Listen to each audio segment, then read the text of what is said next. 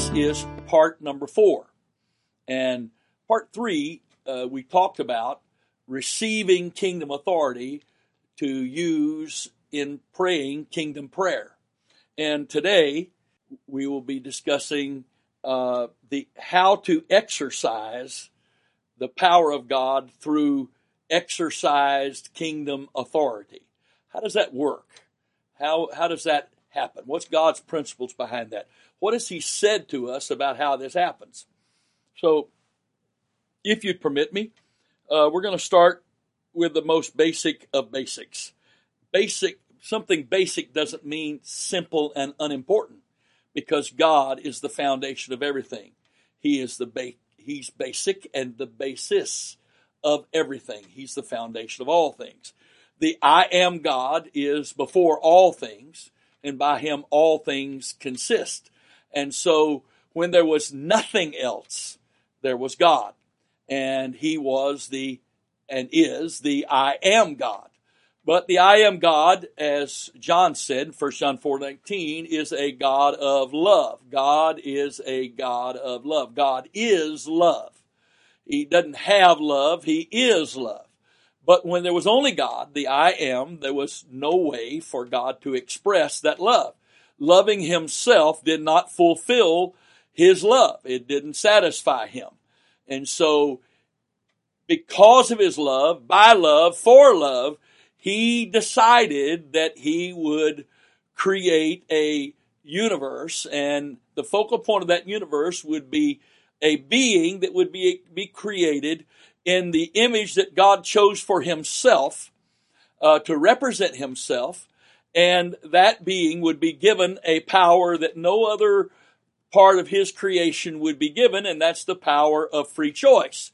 Because without free choice, it can't be love, because love is a decision. It's not an emotion. First and foremost, love is a decision. And so therefore, if he was going to love somebody, he had to love somebody that had the power to choose to receive that love or not.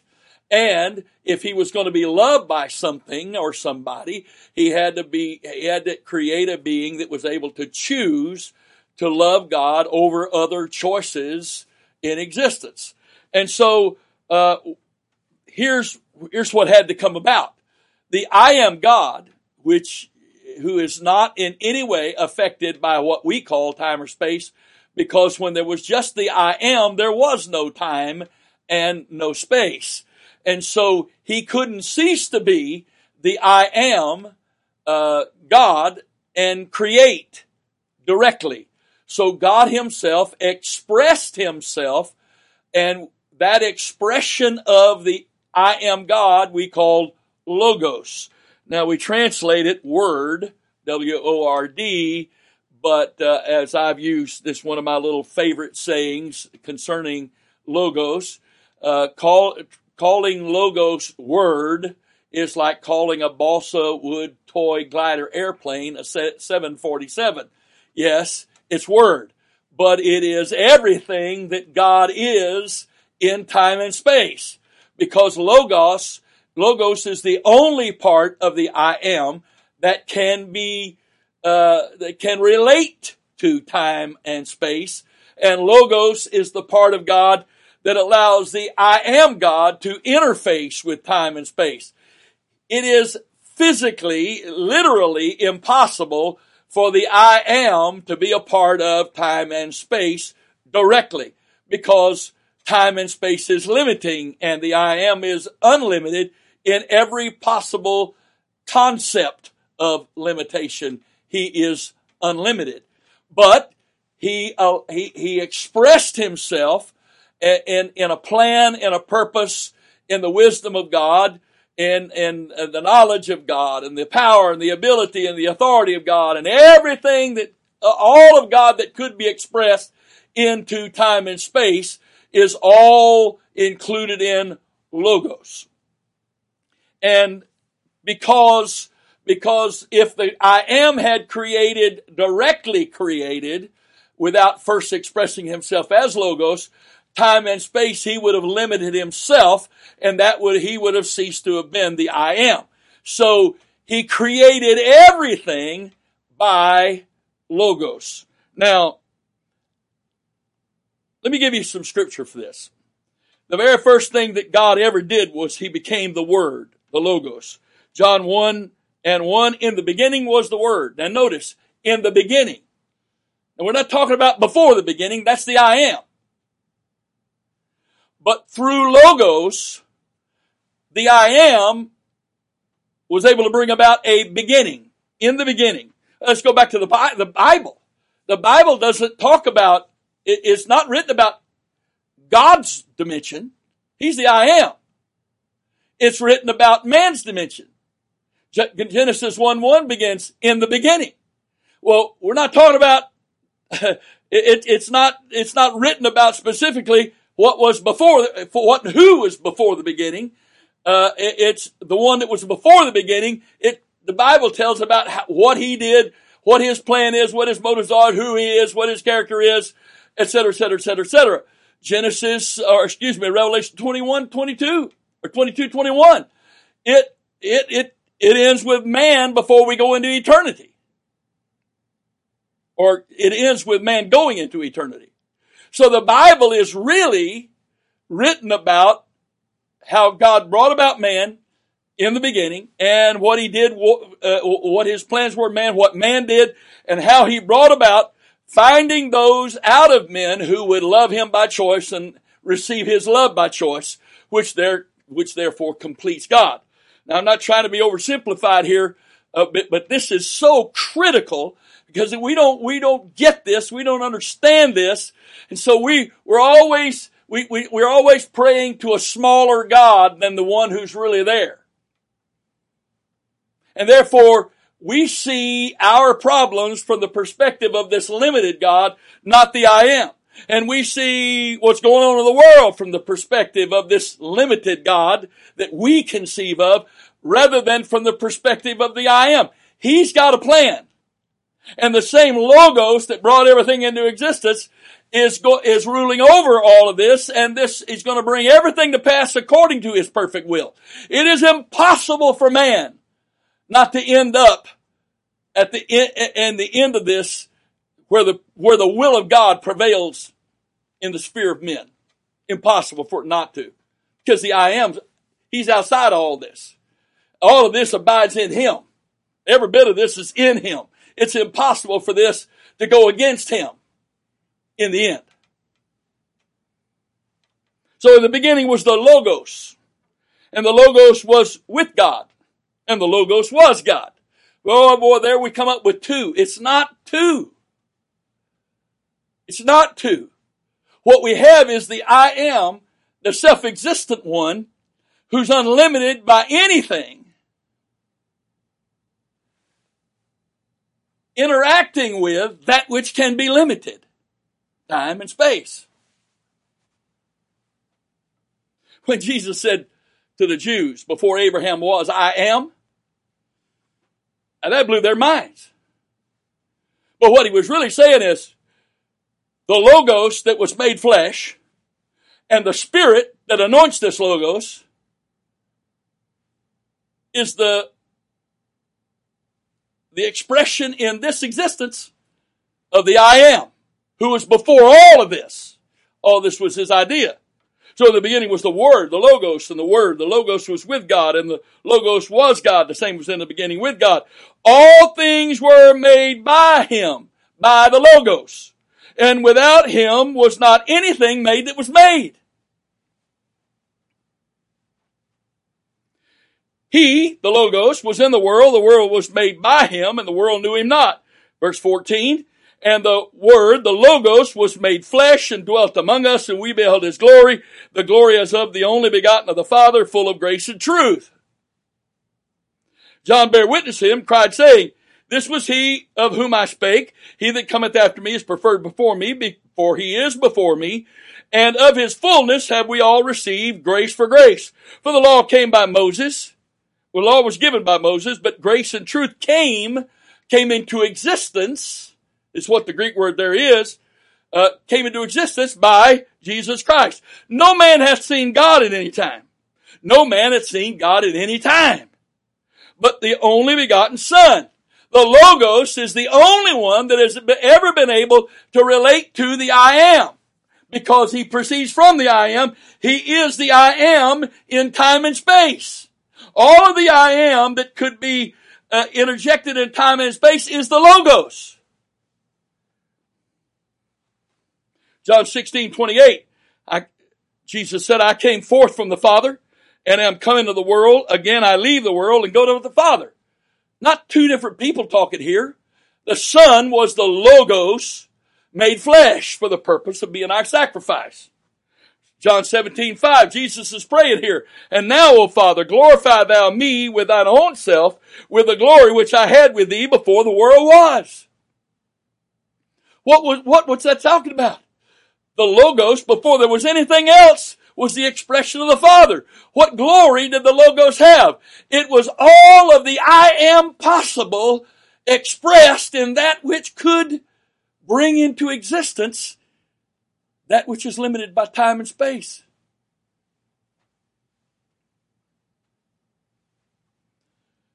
Then John summed it up like this.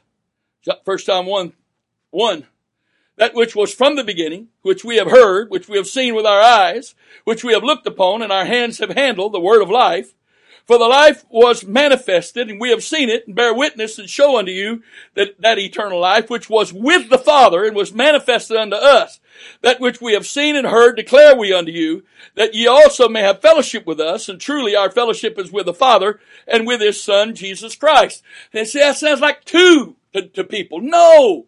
It's the I am, and the only part of the I am that can be expressed in the time and space, the Logos. And the Logos was made flesh. And that flesh being coming into, uh, that Logos being made flesh in the womb of a woman, he received the name Son. Therefore, the I am became the Father. Ephesians 3, verse 9, and to make all men see what is the fellowship of the mystery which from the beginning of the world hath been hid in God, who created all things by Jesus Christ. Colossians 1 verse 12, or verse 15, who, speaking of Christ, who is the image of the invisible God, he's the only visible part of God that can be a part of time and space, who is the image of the invisible God, the firstborn of every creature, for by him all things were all things created that are in heaven, that are in earth, visible and invisible, whether they be thrones or dominions or principalities or powers, all things were created by him and for him, and he is before all things, and by him all things consist, and he is the head of the body, the church. Whoa!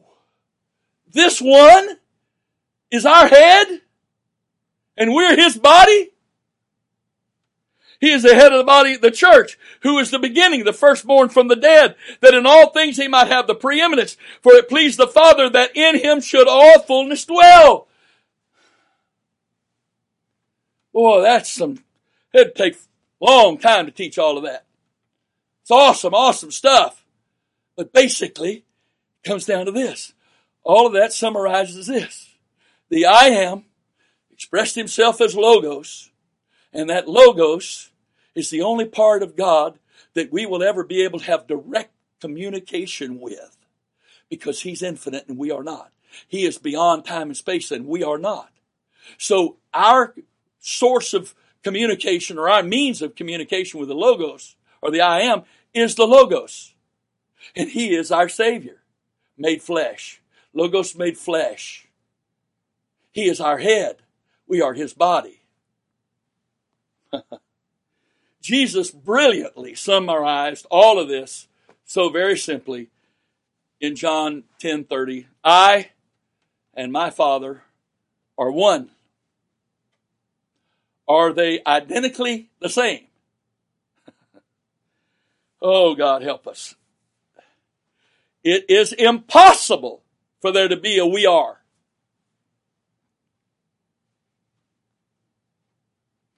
If you have a being that is self-existent and fills all space, there's no room for any other being.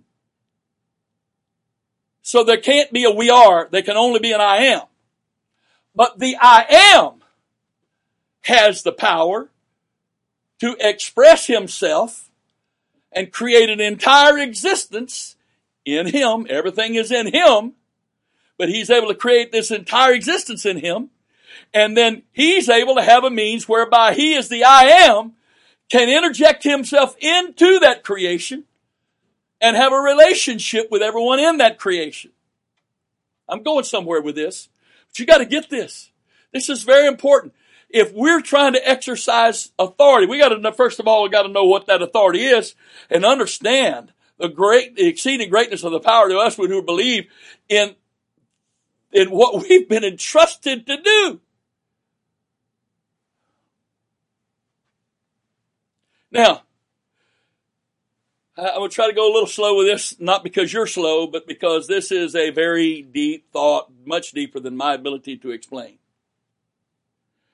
The Logos itself is both the authority and the agency by which God does all things.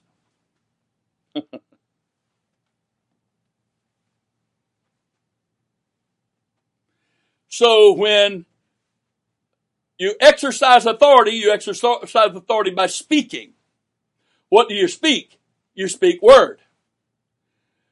But with God, when I'm speaking, I'm speaking Rhema. But what is Rhema? It is quickened logos. And so the very word that I'm speaking, which is quickened logos, we call Rhema, that logos, when it's spoken, is released into the atmosphere of creation. And that logos is then able to fulfill everything it was intended to accomplish because it's spoken. Logos, without being spoken,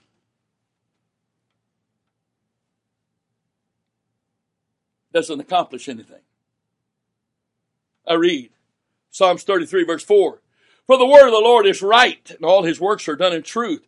By the word of the Lord were the heavens made and all the host of them by the breath of his mouth. Let all the earth fear the Lord. Let all the inhabitants of the world stand in awe of him. For he spake and it was done. He commanded and it stood fast. Hebrews chapter 1 verse 2 hath in these last days spoken unto us by his son, by whom he appointed whom he appointed heir of all things, by whom he made the worlds, who being the brightness of his glory, the express image of his person, upholding all things by the word of his power, which he had by himself, when he had by himself purged our sins and set down on the right hand of his majesty on high. Hebrews 11, 3. Through faith we understand that the worlds were framed by the word of God, so that the things which are seen were not made of things which do appear. Second Peter chapter 3 verse 5. For this they willingly are ignorant of by the word of God. The heavens were of old and the earth standing out of the water and in the water. Verse 7.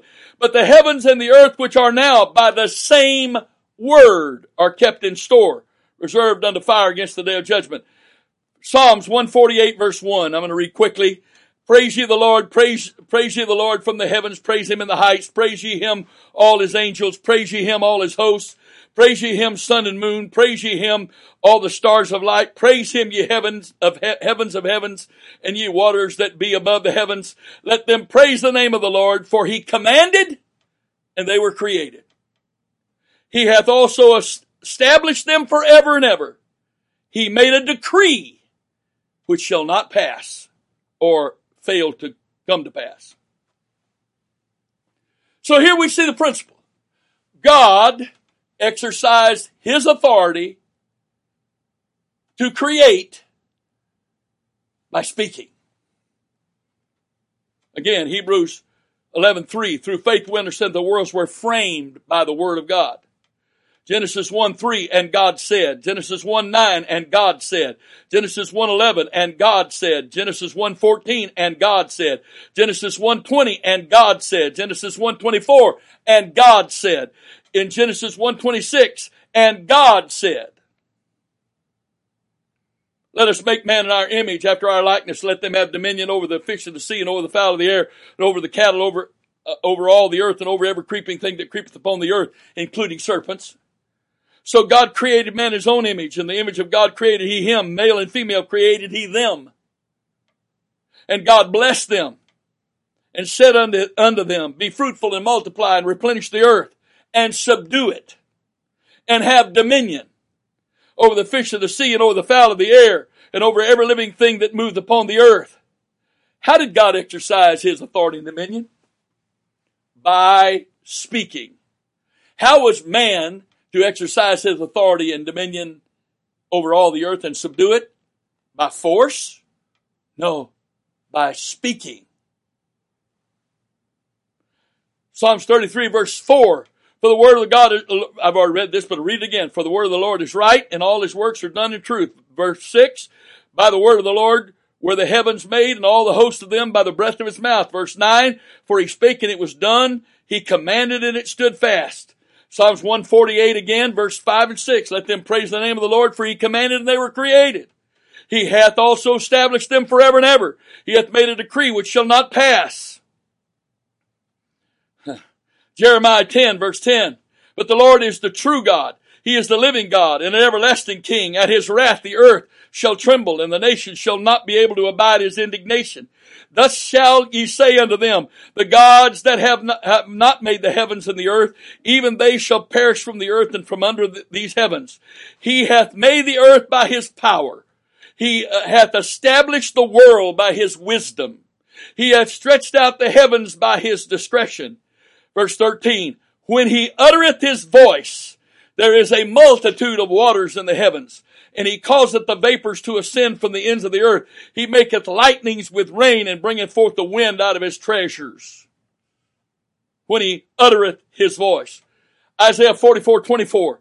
Thus saith the Lord thy Redeemer, and he that formed thee from the womb. I am the Lord that maketh all things, that stretcheth forth the hands, the heavens alone, that spreadeth abroad the earth by myself. Wait, wait, wait. I, I thought there's an I am and a logos. Yeah. But he can't do it alone. He can't do it by himself if they're two different beings or two different persons. They're not. The I am created everything through logos. That was, that was the means whereby the logos did all of this. Excuse me. The, the I am did all this. He did it through his logos, himself, his expression, his word. Now, hopefully by this point, the reading of this next verse, you'll begin to get the idea. Proverbs 18:21 Death and life are in the power of the tongue. The Lord gave me this. I posted some of this on Facebook, but I want to I want to read this just a little bit. The ability to speak is the most godlike thing that God created humans with the ability to do. No other natural thing created on the earth has the ability to speak but man. Now, angels were given the ability to speak, but angels, though they had the power to choose, did not have the authority to choose, the right to choose, as further demonstrated or proven by the fact that Lucifer made one mistake. He made one choice that wasn't God's will. And he was done forever. There was no second chance. There was no redemption. He might have had the power to choose. He didn't have the right to choose. But God created man with the ability to choose. And man expresses those choices verbally. That's why anytime you want to rule over people, you got to silence their ability to speak which is what's happening in our, in the United States today, and it's already happened in many other places in the world. In Russia, July the 20th, you can't speak anymore in his name. Only in designated church buildings that the state approves of. What are they trying to do?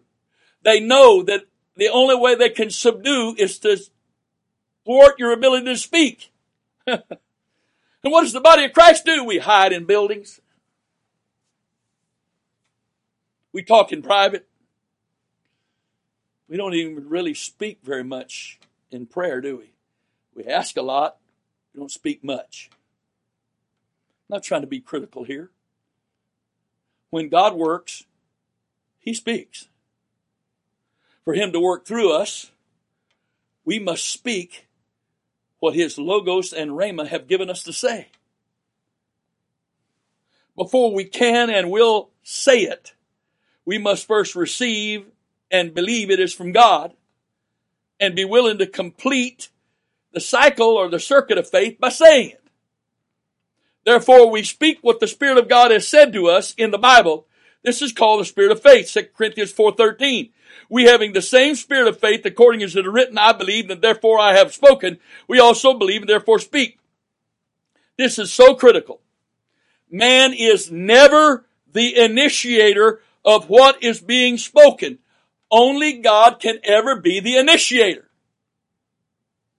What we speak, we speak what the Lord puts in our hearts and mouths to speak. We cannot make something to be of God by initiating it and, and or being the source of it. So the idea of what's called derogatorily name it and claim it, I just start claiming something. That is so fundamentally contrary to the principle of scripture. I cannot speak anything that I initiate. I cannot claim something that I initiate.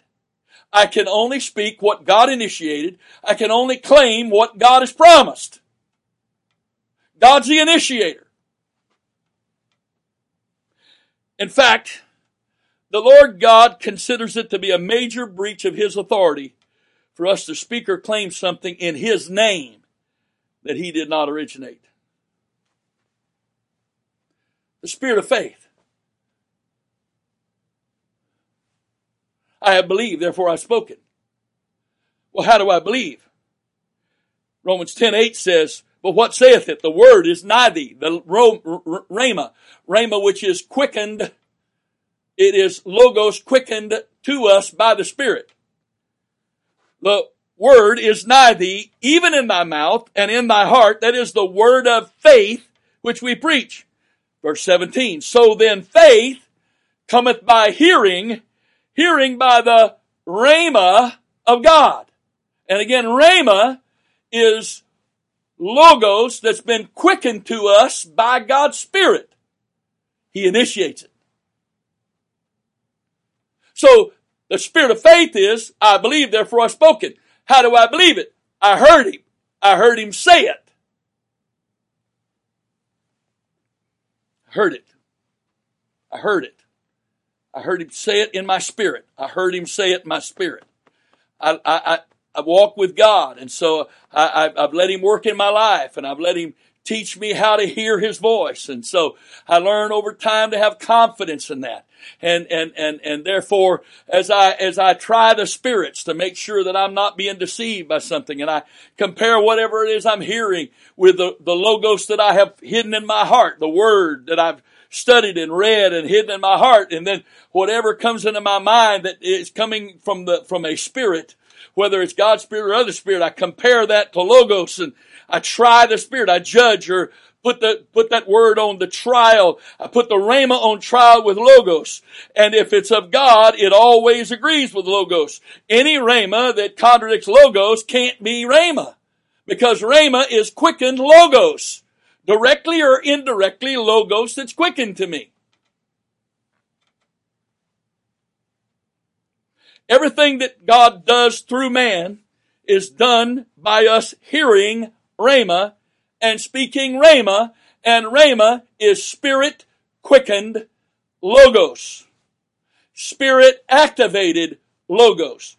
For me, in my time, in my place. Logos is forever settled in heaven. But Rhema is the Spirit of God taking the forever settled word and applying it to me, my situation, whatever He's trying to do into and through me. Therefore, you can't separate Rhema from Logos. If you do, it's not Rhema, it's deception. Everything that God does through man is done by us hearing Rhema and speaking Rhema. Galatians 5 verse 2. This only would I learn of you. Received ye the Spirit by the works of the law or by the hearing of faith? So let me take that and turn that into a statement instead of a question. You received the Spirit by the hearing of faith. Verse 5. He therefore that ministereth to you the Spirit and worketh miracles among you, doeth he it by the works of the law or by the hearing of faith? Again, let me take the question and turn it into a statement. He that ministereth to you the Spirit and workers, works miracles among you does it by the hearing of faith. Why? Because that's how God's authority is expressed through us.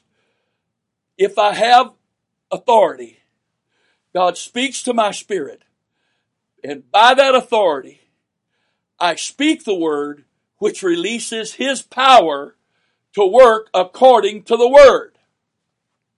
Do I do anything? No, no, no, no, no. I'm just a conduit.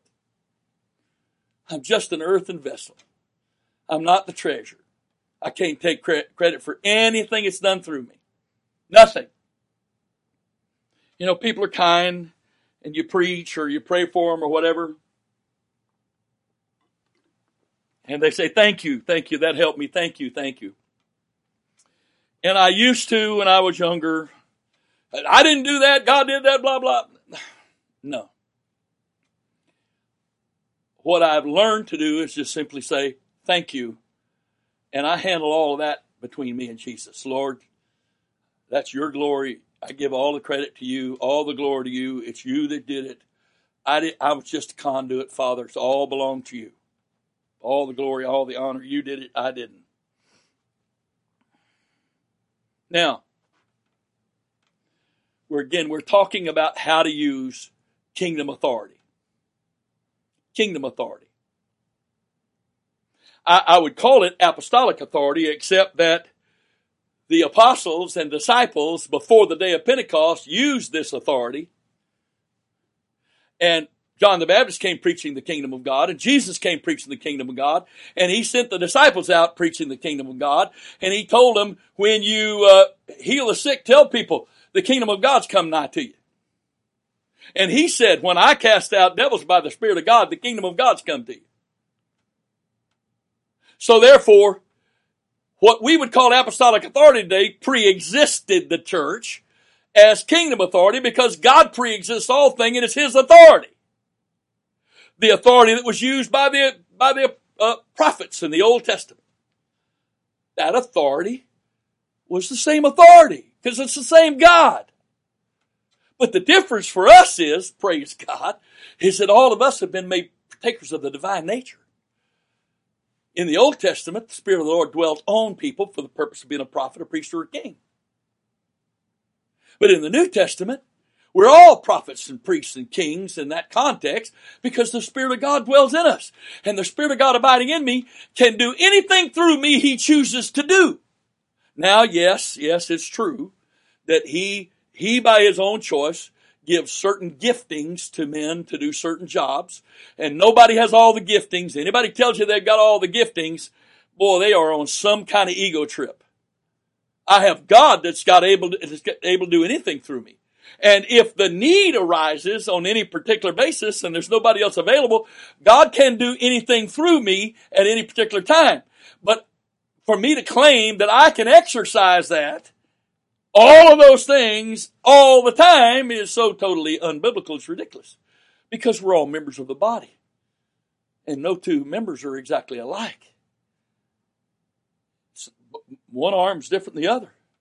One leg's different than the other. Well, here, oh, wait. The hands are different than the feet. That's pretty simple, right? The eyes are different than the ears. So why would God give one individual all ministries and all gifts which violates his whole principle of a body. And that we're all members one of another, implying that we need one another. That, that every member of the body supplies something to the body and for the body and through the body that the other members of the body can't supply. And so we all have a place. That's God's plan. And the folks that want to have all the gifts and want to have all the giftings. And let's see, I'm an apostle, prophet, pastor, priest, and king. I, I'm the chief apostle. Boy, something going on there, and it's not good. It's really not good. You gotta, you gotta wonder what in the world are they, what spirit are they listening to? Because it's not the Holy Ghost, and they're not getting that stuff out of the Bible. God have mercy on them. So how does how does authority work? One of the most awesome places in the scripture on this is, of course, Matthew chapter 8, verse 8. The centurion answered and said, Lord, the centurion's servant was sick. And the centurion was a good man and had been treating the, the people of God well. And so they beseeched the, king, the Jesus to heal the man's servant. And, and he said, I'll, I'll, I'll go to your house. Jesus said that to the centurion. Verse 8, the centurion answered and said, Lord, I'm not worthy that thou should should have come under my roof. But speak the word only, and my servant shall be healed.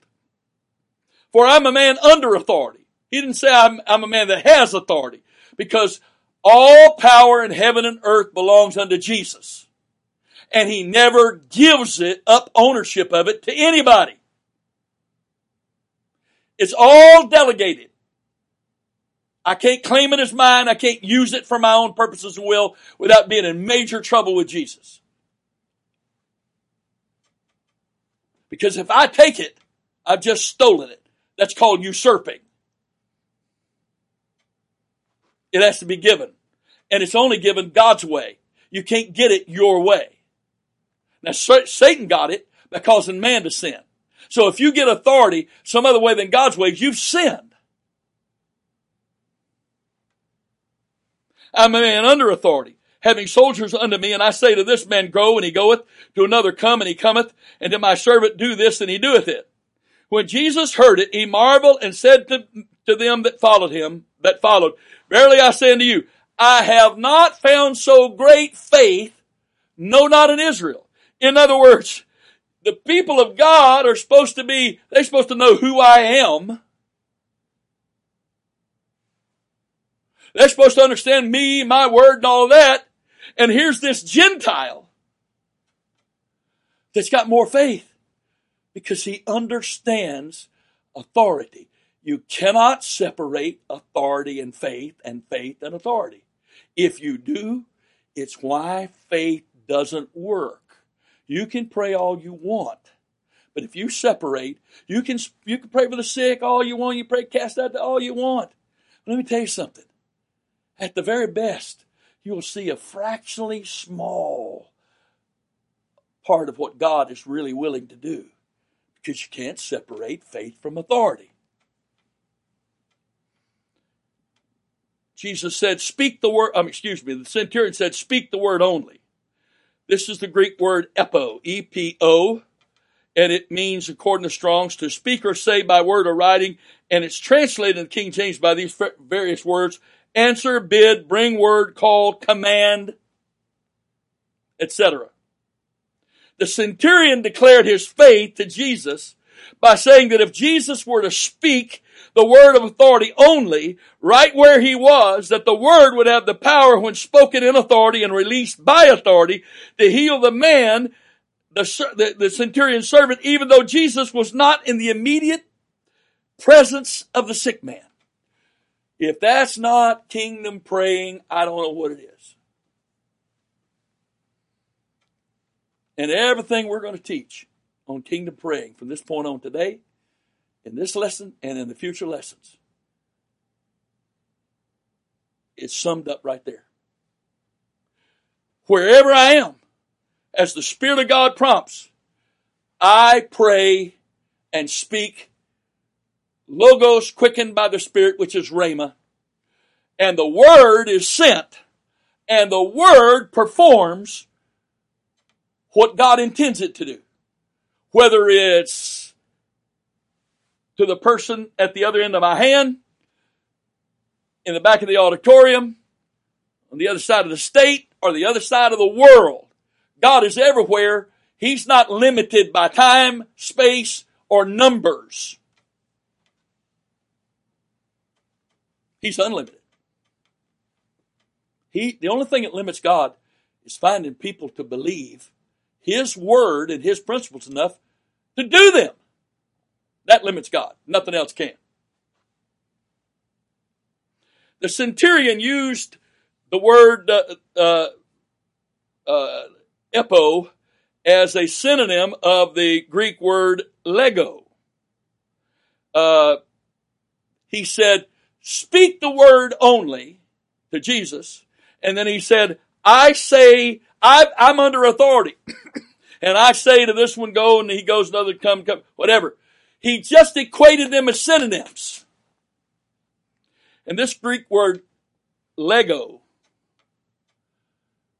is frequently used by Jesus in the Gospels to teach us about say unto this mountain, say unto this sycamore tree. We'll get into that a little bit more. According to uh, Thayer's, this word lego is to say, to speak, to affirm, to maintain, to teach, to exhort, to advise, to command, to direct, among other meanings. All of this. The, the context directly connotes that the word lego is used by someone in authority to give orders to those under that authority with the expectation that the word spoken will be obeyed. This is what Jesus wants us to do. Listen to it. Mark chapter 11, verse 12. And on the morrow when they were come from Bethany, he was hungry. And seeing a fig tree afar off having leaves, he came, if haply, not happily, but haply, King James English for if by chance, he might find anything thereon. And when he came to it, he found nothing but leaves, for the time of figs was not yet. And Jesus answering and said unto it, No man eat fruit on thee hereafter forever. And his disciples heard it. They heard him say it. He, he, I don't, I'm assuming he didn't scream and holler or whatever. He just said, I'm hungry. You've got nothing for me to eat. Nobody's ever going to eat anything off this tree ever again. And he went on his way. He didn't stay, stay around and shake and huck and buck and all that. Ah, it's all fun to do that, isn't it? Woo! It's wonderful. I'm not mocking it. I like it too. But that's not what produces results.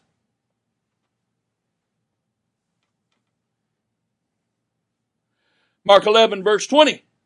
And in the morning as they passed by, they saw the fig tree dried up from the roots. Oh, wait a minute. Jesus said it and you couldn't see anything happen. Why? Because Jesus didn't kill it from the tips of its branches down. He killed it where you couldn't see what was going on out. He killed the roots first. It took a while for what was happening to the roots to get out to the branches. And there is our biggest problem. We want to speak the word and see something happen right now. But according to the word, something did happen right now. Daniel prayed. God heard him the first day. What was he doing? He didn't realize his, his prayer was dealing with roots in the spirit world. He was dealing with root issues. He didn't know that. God heard him the first day. It took 21 days of prayer for what was happening in the roots to be manifested for Daniel to see. It was two or three days, I don't remember exactly how many, between the time Jesus spoke to the fig tree and it was withered before you could see it. This is the fight of faith. This is where we fail. We pray for something and it doesn't happen immediately and we give up. God speaks to us, He's done something, and we stop claiming it and thank Him for it, believe it. And we keep asking, which is unbelief. If I, if I've asked for something and God said, okay, I'm going to do that. If I ask the next time, I didn't believe He meant it. Or I didn't believe that was Him or I can't trust him. Or I'm not happy that he didn't do it the moment he said it. And all of those negate the works and the effects of the word of faith speaking, spoken with authority. It negates it. So, verse 20, Mark 11, and in the morning as they passed by, they saw the fig tree dried up from the roots. And Peter calling a remembrance saith unto him, Master, behold the fig tree which thou cursest is withered away. Now listen to Jesus' response. Here was the whole purpose. He did this to teach them about faith. Jesus answering said, it saith unto them, verse 22, have faith in God. Oh, my beloved brothers and sisters. Faith in God is not passive. That's trust. Trust is confidence in God's character. Faith is confidence in what God has said. They are different. In trust, I rest in God and, and, and submit to Him and whatever He brings my way. But when He speaks, that's active. And I'm supposed to act on that and speak it and keep speaking it because speaking it repeatedly is not the same thing as asking repeatedly. the sword of the Spirit, which is the Word of God. The sword of the Spirit, which is our, one of our main offensive weapons, is the Rhema of God. It's the Word, it's the Logos of God, quickened by the Spirit and spoken. You don't win sword fights with one thrust. So when God gives us a word, like he told Timothy, Paul told Timothy, 1 Timothy 1.18, by the prophecies that went before on you, make war.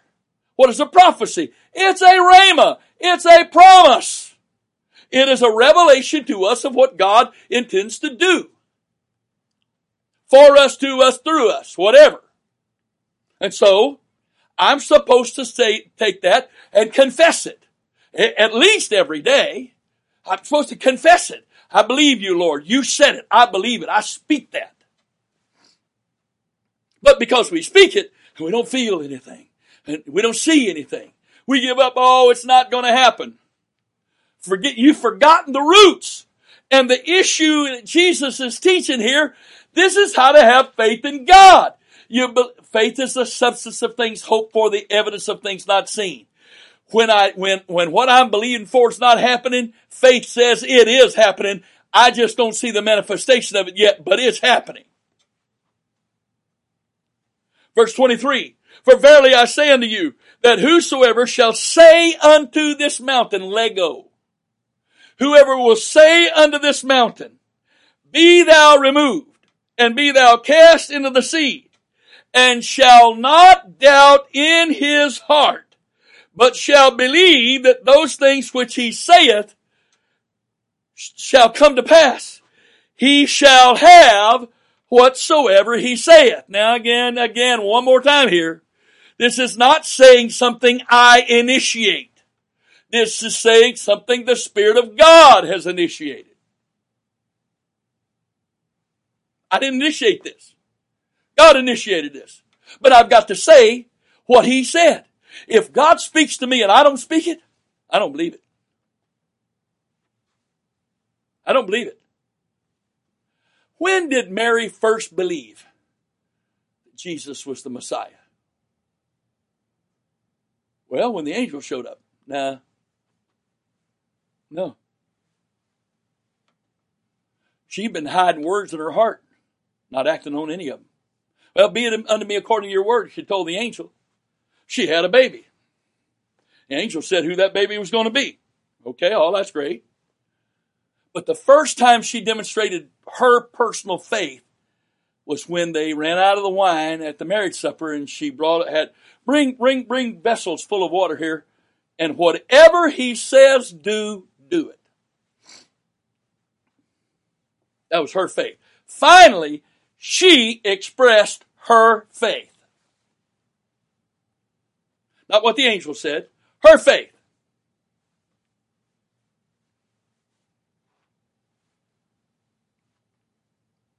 What, whosoever shall say unto this mountain, Be thou removed, be thou cast in the sea. Listen now, and shall not doubt in his heart. That's not talking about at that moment. Oh, let me tell you something right now. I can't tell you the number of times the Lord has spoken things through me. And at the moment I said it, I promise you there wasn't the slightest bit of doubt that what I said was from God and that it was going to come to pass. Oh, but the problem is this. What about tomorrow? What about next week? I have a vision that God gave me for Annapolis, Maryland. The last week of August, 1970. In a few days, the 12th of September, it'll be 46 years since my 19 year old wife rode into town with this 24 year old preacher because God said, Come here. And He gave me a vision when I eh, agreed, finally surrendered to Him to come. Well, it's 46 years later. And right now, unless God is going to wave His hand and do a miracle like I've never seen in my lifetime, that vision's not coming to pass today or tomorrow. It's not happening. It's not happening today or tomorrow. Because you doubt? No, no, no, no, no. Because what the vision was, uh, if it's got to be built, you don't build that overnight.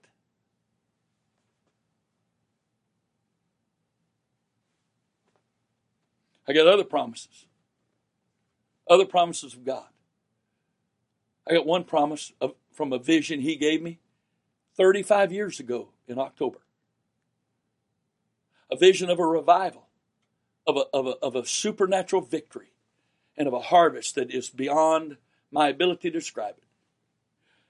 That vision, vision is vivid to me today It's the day I had it the first time, but it's been 35 years.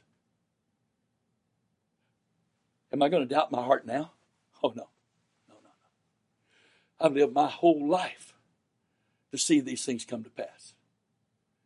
And I'm going to live to receive them. I'm going to re- live to see them come to pass. I believe it with everything in me. So, not doubting in our hearts has nothing to do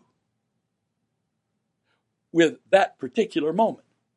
Most people have faith the moment they pray. Most people have faith and no doubt the moment they speak. Holy Ghost is there. They feel that. That's so strong. They speak it out. They pray it. They speak it in prayer. They believe it right then. But do you believe it enough to speak it tomorrow when it doesn't feel quite that strong? Do you believe it in a week? Do you believe it in a month when it hadn't happened yet?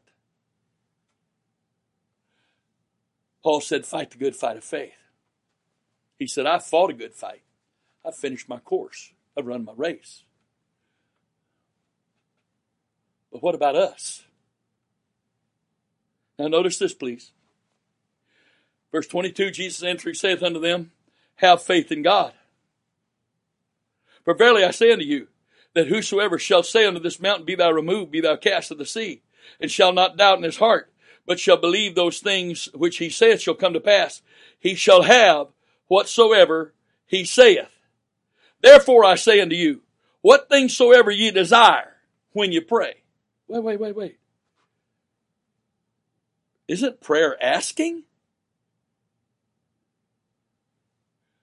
Isn't prayer when we ask God to do stuff? Sorry to contradict your theology. But in context, Jesus just equated faith in God with saying to this mountain, not doubting in your heart, and you'll believe what you saith. Therefore, the word therefore is a conjunction, just connected verses 22, 23 with verse 24. Therefore, I say unto you, whatsoever things ye desire when ye pray, believe that you receive them and ye shall have them. He just connected saying what God has initiated you to say with prayer. Just connected two.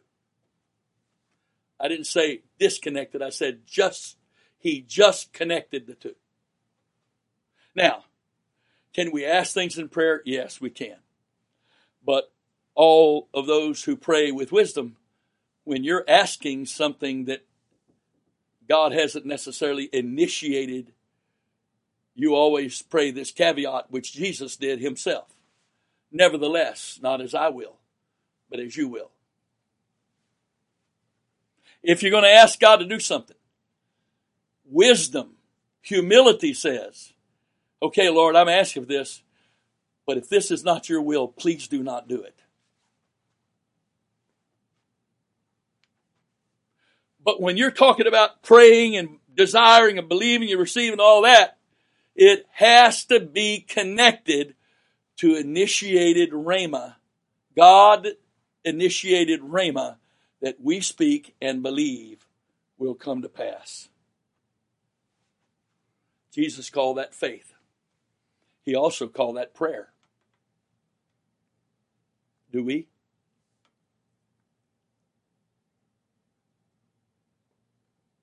As I said at the end of the last uh, video briefing.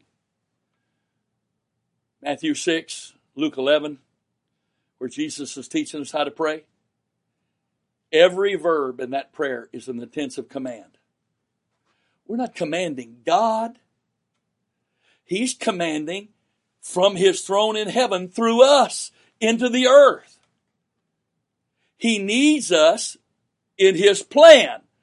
I know, well, God doesn't need anything. In His plan, He needs His body to be the conduit for the head in heaven to exercise and speak His word into the earth. That's His plan. But is His body doing that? I'm not trying to be unkind, but hallelujah, hallelujah, hallelujah. Thank you, Jesus. Thank you, Jesus. Thank you, Jesus. I love you, Jesus. I love you, Jesus. Or Jesus, Jesus, Jesus. Jesus, Jesus, Jesus. Oh, that's wonderful. And I've prayed like that during my lifetime too. But I want to know how does he respond to that? What does he do? How can he accomplish anything through that? It's easy to pray like that. It doesn't require any faith at all to pray like that. It doesn't require any kind of relationship with God. It doesn't require any kind of walk with God. It doesn't require any kind of faith to pray like that. Sinners can pray like that. Jesus, Jesus, Jesus, Jesus, Jesus. Risk free. you don't have to worry about being disappointed. You don't have to worry about any attempt to try to have to fight for faith, have faith and fight for it. No, no, no, no, no. Risk free, pressure free, easy on the flesh put in our time, fulfill our obligation, going about our business, call ourselves Christians. And we wonder why God's not manifested in the earth. Why sinners don't know where He is. Where's your God? Where's your God? That's what the Bible says they ask. Where's your God? Well, uh, uh, uh, He's here in my heart. Well, it time for Him to be released from that prison? Isn't it time for the head to have a body that's not a quadriplegic because the body listens to the head? That's what the head says, is the conduit for the head to work through, talk through, exercise his authority through. I'm not trying to be unkind. But if you're not, if you're not just a little bit, at the least a little bit disturbed over the spiritual condition of the church and the world today, how suppressed we are, how, how much the world is pushing us into a closet. Everybody else is coming out of the closet. They want us in a closet. They want our mouths shut. They want our God kept to ourselves. And we cooperate because the price is very high if we don't. Well, they say all kind of bad stuff about us, don't they? Really? Really. Jesus said, If you're ashamed of me before men, I'm going to be ashamed of you before my Father which is heaven. If I'm hiding from the world because I don't want them to say bad stuff about me because I'm a believer, God help us. God help us. Jesus help us. I intended to, to finish this lesson today. There's a lot more here to be said, to be talked about. But I, I just feel in my spirit I, I, need to quit here today. I've gone a while. I don't know exactly how long. I, however long the Spirit's wanted to go, that's how long I go. So I'm going to stop and I'll continue as the Lord wills the rest of this in the next call to war briefing. Briefing number nine. But, uh, folks, I was blessed, you were blessed to be made in the image of God visibly. And then the Logos and the Spirit of the I Am in the person of Christ dwells in my heart by faith. If Christ is dwelling in me, the only way Christ can live in me is if the Logos is abiding in me, the Word, and if, if the anointing, empowering Spirit of the I Am that we call the Holy Ghost or the Holy Spirit is abiding in me. Both Word and Spirit abiding in me. That's Christ. Christ is two parts the anointed one and the anointing. The Logos made flesh is the anointed one, the one that which is anointed, and the one that's doing the anointing is the Spirit of the Lord. And when you have the anointed one anointed by the anointing one, that's called Christ.